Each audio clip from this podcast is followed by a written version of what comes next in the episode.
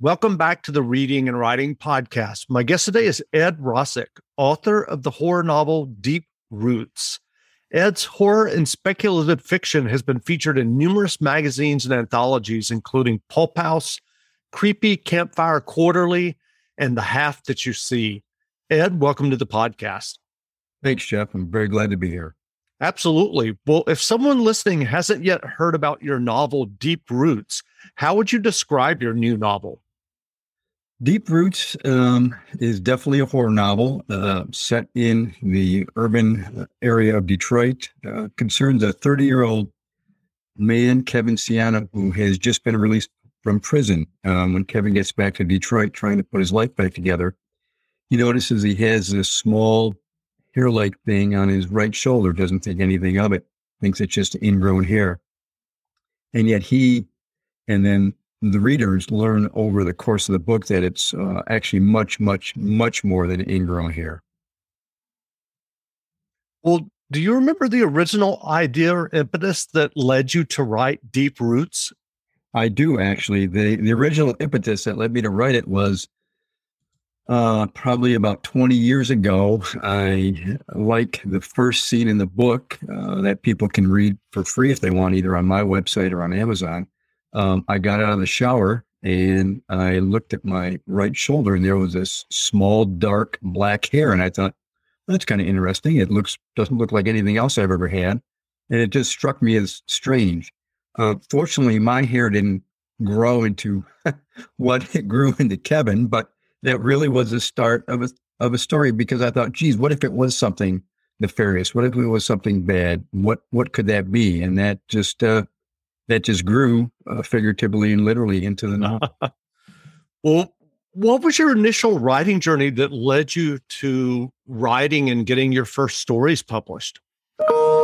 That's a great question. I've been writing forever. I mean, literally since I was probably about five years old. I think somewhere in my box of stuff that I that we all have in our garages or basements, I think there's a, a book of poetry that I probably wrote when I was really five or six years old. So I've been writing forever.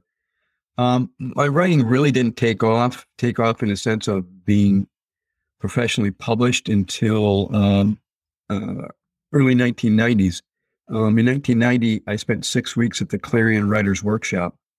If your listeners aren't aware of it, Clarion is one of the preeminent writing workshops in the nation. It's a science fiction, speculative fiction writing workshop that used to be held here at Michigan State University. I'm, I'm based in East Lansing.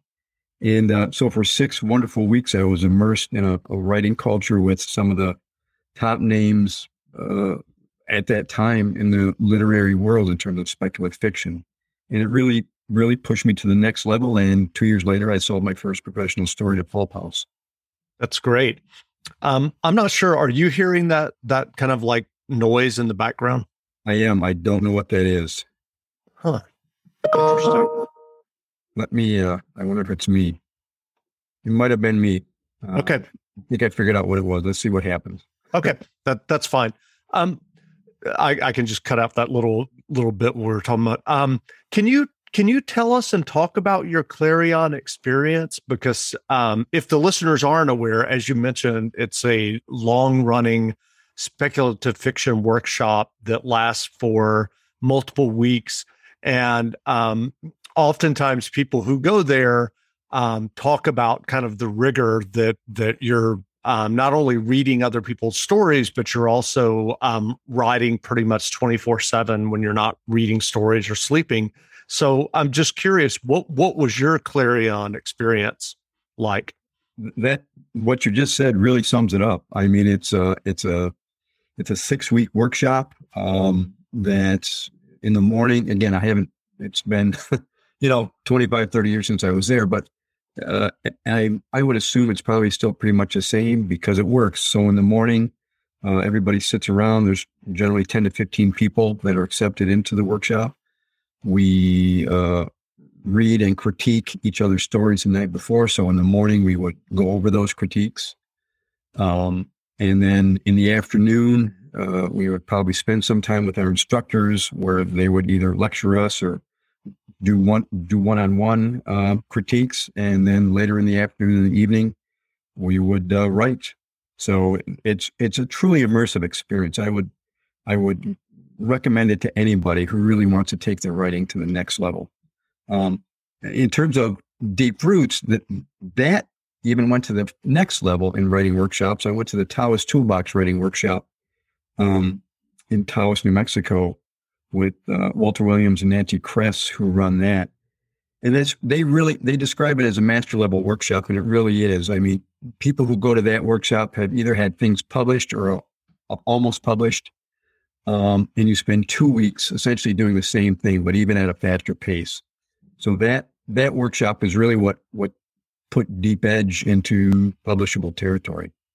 That's great. Well, I know that Clarion, uh, as you mentioned, you have lectures, uh, and and those uh, lecturers are um, usually successful and um, uh, published writers. I'm curious some of the names that taught when you were there. Obviously, you said it was 25 or, uh, years ago, but I'm just curious what were some of the the writers that you learned from? Yeah, so Jim Kelly, who people might know, still uh, an incredible writer, still still writing, still working. Um, runs an MFA program out east now, or is a part of an MFA program out east. Uh, Michael Kube-McDowell, um, he's out there, or, or, was one of our instructors. Uh, Connie Willis was one of our instructors. So you're actually you're you're very correct. It's um, they're very big name people that that are there, and I and again I will assume that it's still that way today. So sure. And I'm curious, have you stayed in touch with your fellow students? Well, some of them I have actually, you know. So for 30 years, in fact, one of one of the writers is still I consider him one of my one of my best friends. Um, so it's interesting to see the trajectories we've all taken. I mean, some of us have gone on and kept writing. Some of us have completely stopped writing, which is unfortunate in my opinion, but mm-hmm. it, it's it's it's pretty interesting. And your best friend that you mentioned is he still writing? He's still writing. That's great. Well, what appeals to you about horror as both a reader and a writer? Um, it's very visceral. It's uh, it's immediate. It's visceral. Uh, people can get into that world, I think, pretty easily. Um, it's just it's just again something I grew up in, right? I I read creepy and eerie and famous monsters of filmland as a kid, so that probably is influenced me. Um, I, I, I don't know. I think it's just it's a very readable genre, um, and it can elicit a lot of a lot of responses from readers, and I think that's that's a good thing. That's what I want when I read. I don't want to be bored by a book. That's that's a that's a no no in my opinion. And hopefully readers won't be bored by Deep Roots. And at least the ones I've talked to that have read it, they they they've been anything, but they haven't been bored. That's great. Well, what was your writing process when you were working on Deep Roots? Did you plot the novel beforehand, or did you just dive into the narrative? Yeah, I I don't plot. Um, you know, I like. I, I wish I could be one of those people that do that. Um, I tried. It, it doesn't really work for me. I just dive in. Um, I, I have a general idea where it want where the story wants to go.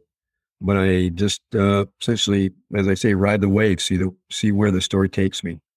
Sure. And I'm curious, is it the same way when you sit down to write a short story?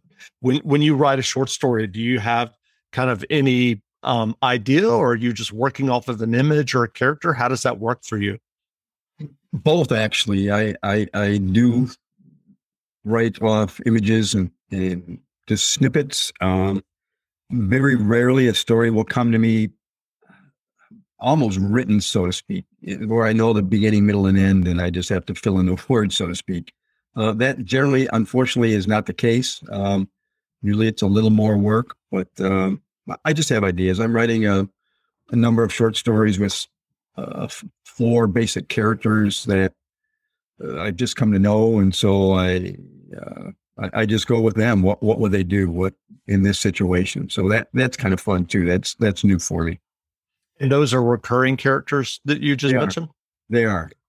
And uh, yeah, I, I I I follow Dean Wesley Smith, and he does that um, a lot of times. He has kind of universes that he will uh, start working on a story and and and um, decide that it's in one or two or however many you know universes of characters. So I think that's kind of interesting to have those recurring characters show up in multiple stories. Yeah, I, I'm as I I don't know as perhaps as I get older or just as I become a hopefully better writer, my stories, at least many of them are are interconnected. We're in they're in the same universe. So you might see a character from a short story pop up in a novel, or a character from a novel, or a, just a a scene or a city from a novel pop up in a short story. So it's it's interesting how that's working out. That's great. Well, what writing advice would you offer for listeners who may be working on their own novels or short stories?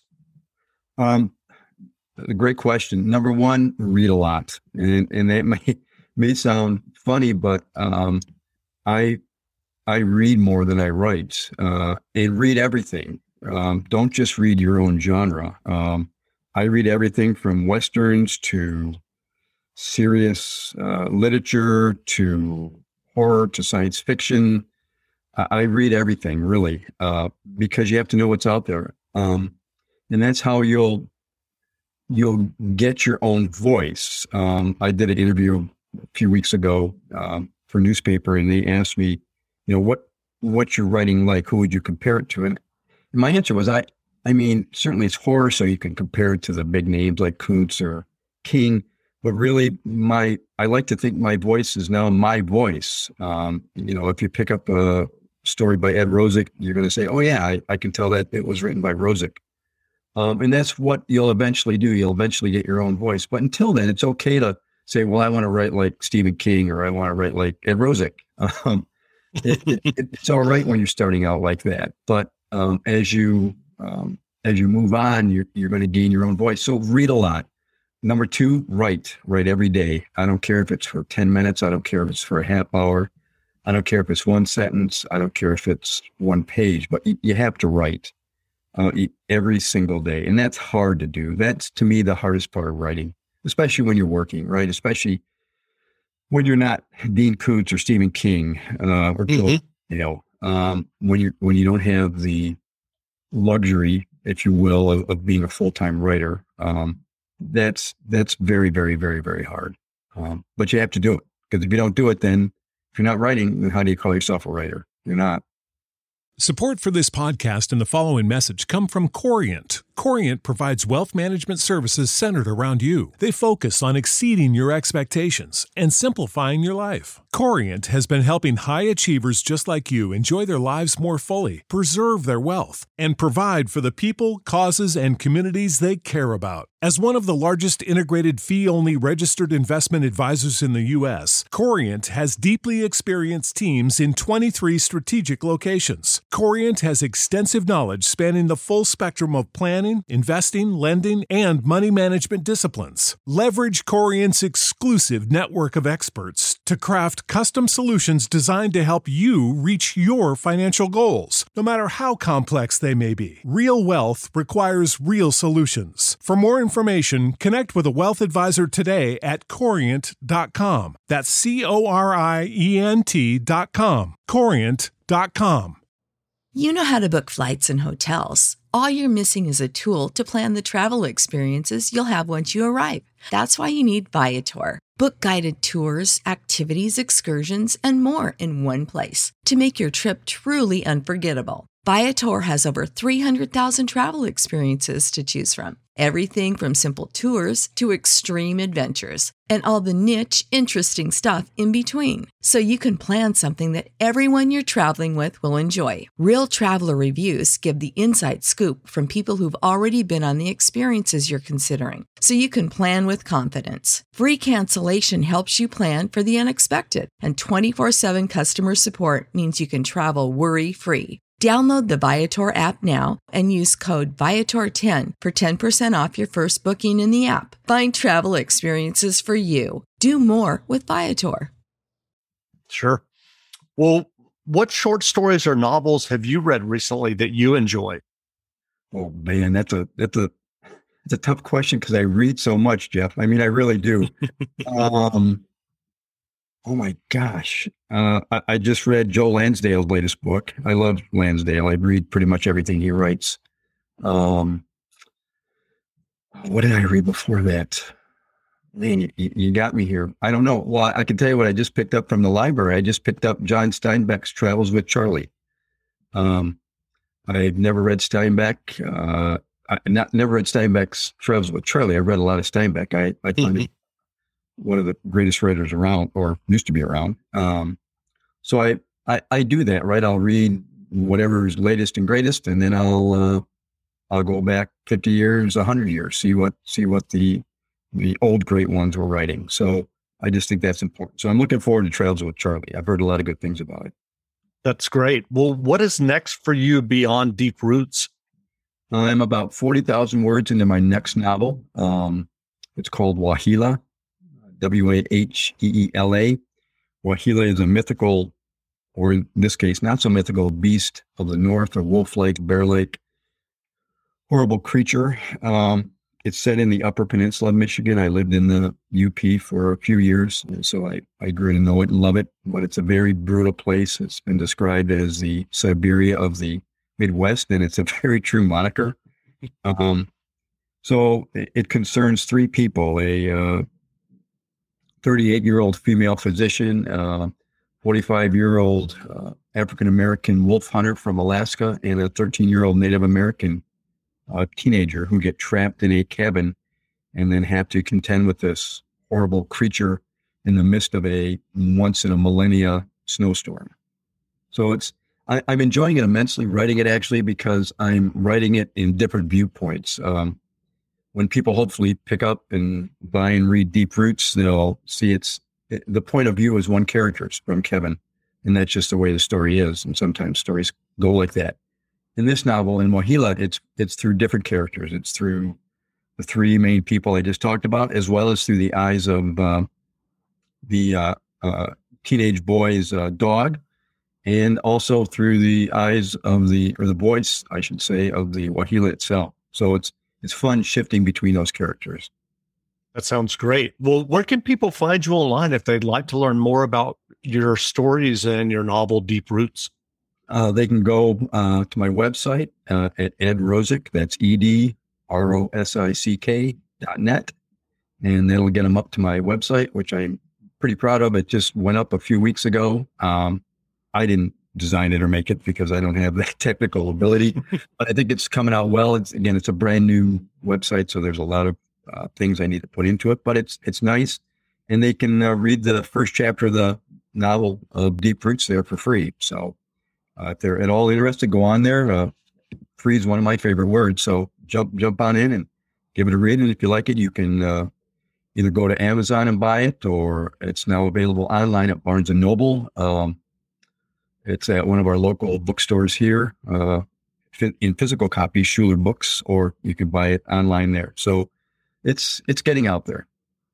That's great. Well, again, we've been speaking with Ed Rosick, author of the horror novel Deep Roots. You can go buy a copy of the novel today. And Ed, thanks for doing this interview. Oh, thank you, Jeff. I appreciate your time. Absolutely. Thanks. Deep Roots by Edward R. Rosick. Part 1 He who fights with monsters should look to it that he himself does not become a monster. For when you gaze long into an abyss, the abyss also gazes into you. Frederick Nietzsche. Chapter 1 Kevin Ciano got out of the shower in the cramped confines of his bedroom when the rat crawled on his left foot. Misshapen front claws raked across his toes, and Kevin instinctively jerked away before he looked down to see the creature. Thin, gray fur, with eyes leaking blood, slowly moving forward. Without thinking, Kevin grabbed the creature by its long, scaled tail and smashed it onto the wet linoleum floor. Once, twice. By the third blow, the rat lay dead, its head a dripping lump of broken bone and brains. Kevin dropped the bloody mess into the wastepaper basket and made a mental note to take out the trash before he left for work. It'll teach me to buy bargain bin rat poison, Kevin thought. He washed his hands before drying off the rest of his six foot tall, sinewy body, moving into his bedroom to get dressed. Next time, it's nothing but the best for those little bastards. Thin blade of early morning sunlight worked their way through uneven metal Venetian blinds that covered the windows of his one bedroom house on the east side of Detroit. Fatigued, Kevin looked at the clock on the nightstand next to his bed. 6:32 a.m. He shut off the alarm, which was due to go off in eight minutes. Besides the clock sat a 5 by 7 faded color picture in a cheap plastic frame. As Kevin put on a pair of worn but clean jeans, he glanced at the picture for a moment, at the smiling faces of the three people.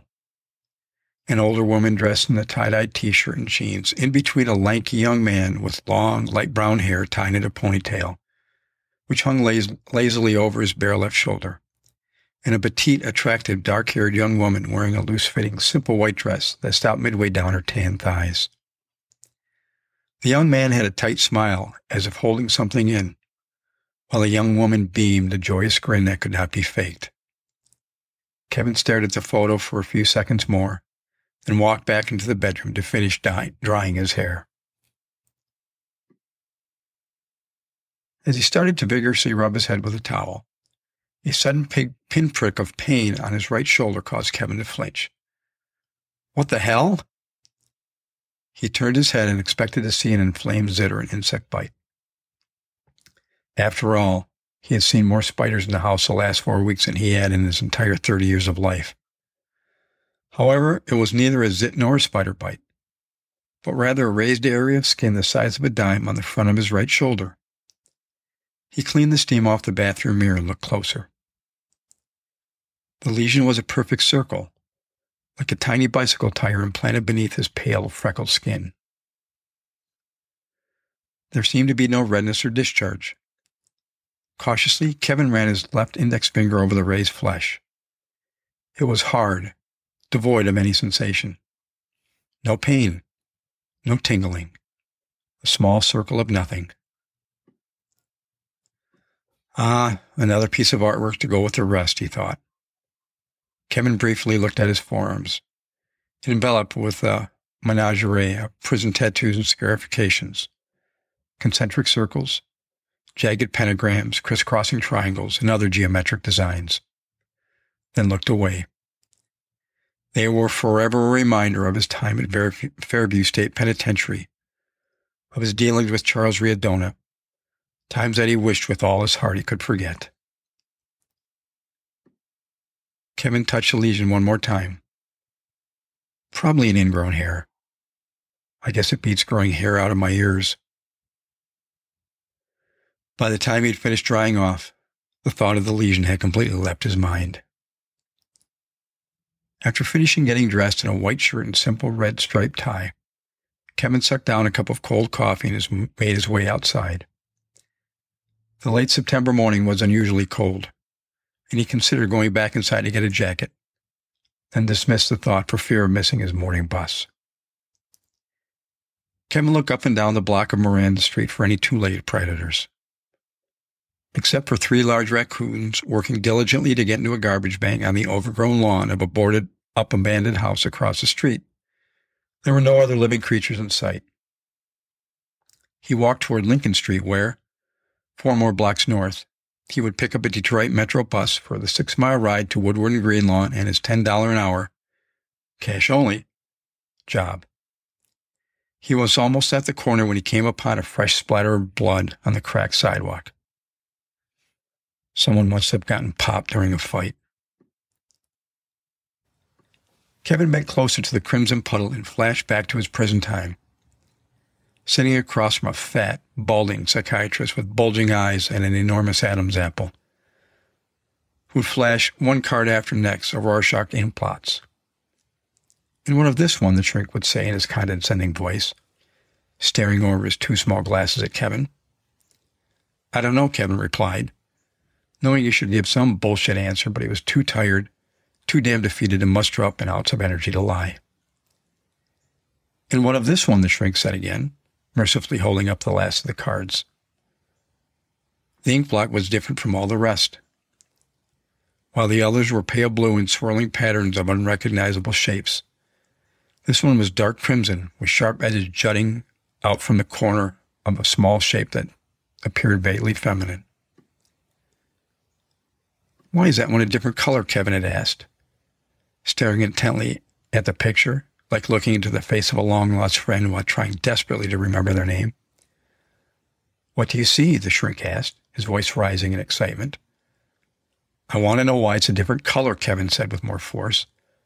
What kind of mind games are you pulling here? Now, Kevin, the shrink had said, his voice back to its usual arrogance.